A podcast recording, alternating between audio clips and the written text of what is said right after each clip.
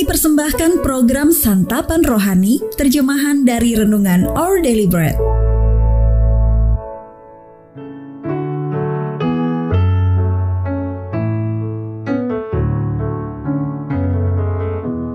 Sahabat ODB, pembacaan Alkitab hari ini terambil dari 1 Korintus pasal yang ke-15 ayat yang ke-50 sampai dengan ayat yang ke-58.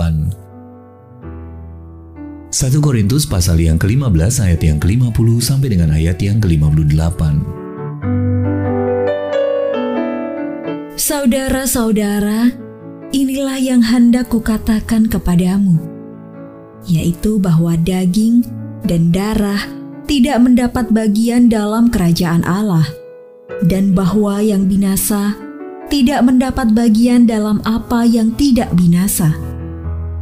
Sesungguhnya aku menyatakan kepadamu suatu rahasia. Kita tidak akan mati semuanya, tetapi kita semuanya akan diubah dalam sekejap mata pada waktu bunyi nafiri yang terakhir.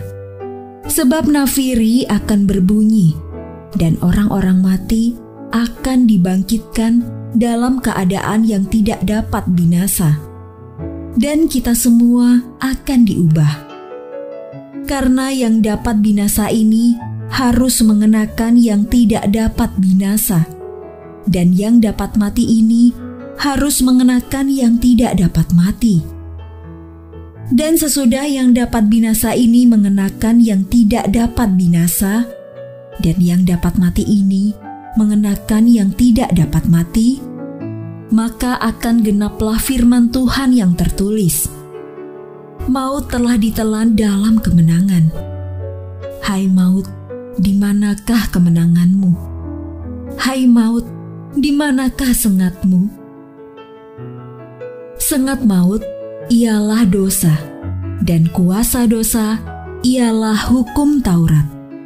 Tetapi syukur kepada Allah yang telah memberikan kepada kita kemenangan oleh Yesus Kristus Tuhan kita.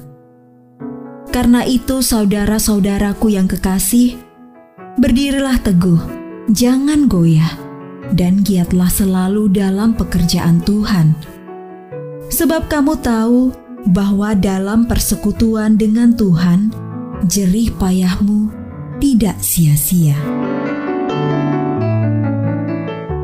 Mas Renungan hari ini terambil dari 1 Korintus pasal yang ke-15 ayat yang ke-54. Maut telah ditelan dalam kemenangan. Renungan hari ini berjudul Makna Kehidupan ditulis oleh Kenneth Peterson.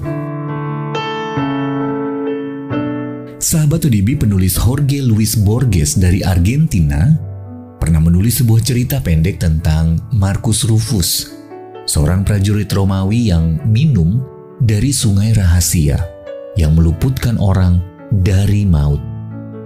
Namun Markus akhirnya sadar bahwa keabadian tidaklah seindah yang ia bayangkan. Ia mendapati bahwa hidup tanpa akhir sama dengan hidup tanpa arti justru mautlah yang sesungguhnya memberikan makna bagi kehidupan. Untungnya Markus menemukan penawarnya sebuah mata air yang jernih. Dan setelah dia minum dari mata air itu, ia menggoreskan duri pada tangannya, lalu keluarlah setetes darah yang menandakan hidupnya tidak lagi abadi. Seperti Markus ada kalanya kita merasa tak berdaya menghadapi hidup yang lambat laun semakin dekat dengan kematian. Mazmur 88 ayat yang keempat. Jadi kita semua setuju bahwa kematian justru memberikan makna bagi kehidupan. Tapi berbeda dengan Markus. Kita tahu bahwa dalam kematian Kristus kita menemukan arti hidup yang sejati.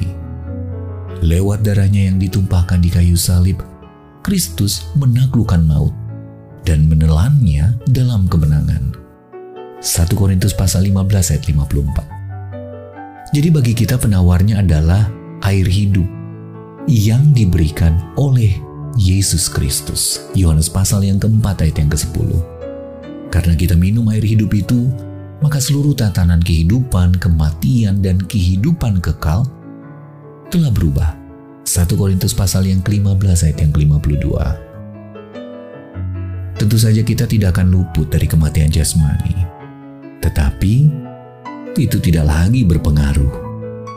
Tuhan Yesus telah mematahkan ketidakberdayaan kita terhadap kehidupan dan kematian. Ibrani pasal 2 ayat 11 sampai 15. Dan di dalam Kristus kita memiliki jaminan pengharapan akan surga dan sukacita yang penuh arti dalam hidup kekal bersamanya. Sahabat ODB, apa yang sedang Anda khawatirkan? Lalu apa yang Anda pikirkan tentang kematian? Bagaimana firman Tuhan dalam 1 Korintus 15 menguatkan Anda? Ya Allah tolonglah aku untuk mempercayai janjimu mengenai penyelamatan yang membawa kami kepada hidup yang kekal bersamanya. Our daily bread ministries, mendapatkan buku renungan ini dalam bahasa Indonesia, Inggris, atau Mandarin, WhatsApp kami di 0878 78789978 atau email indonesia@odb.org dan kunjungi website santapanrohani.org. Persembahan kasih dari Anda memampukan All Deliberate Ministries menjangkau orang-orang agar diubahkan. Tuhan memberkati.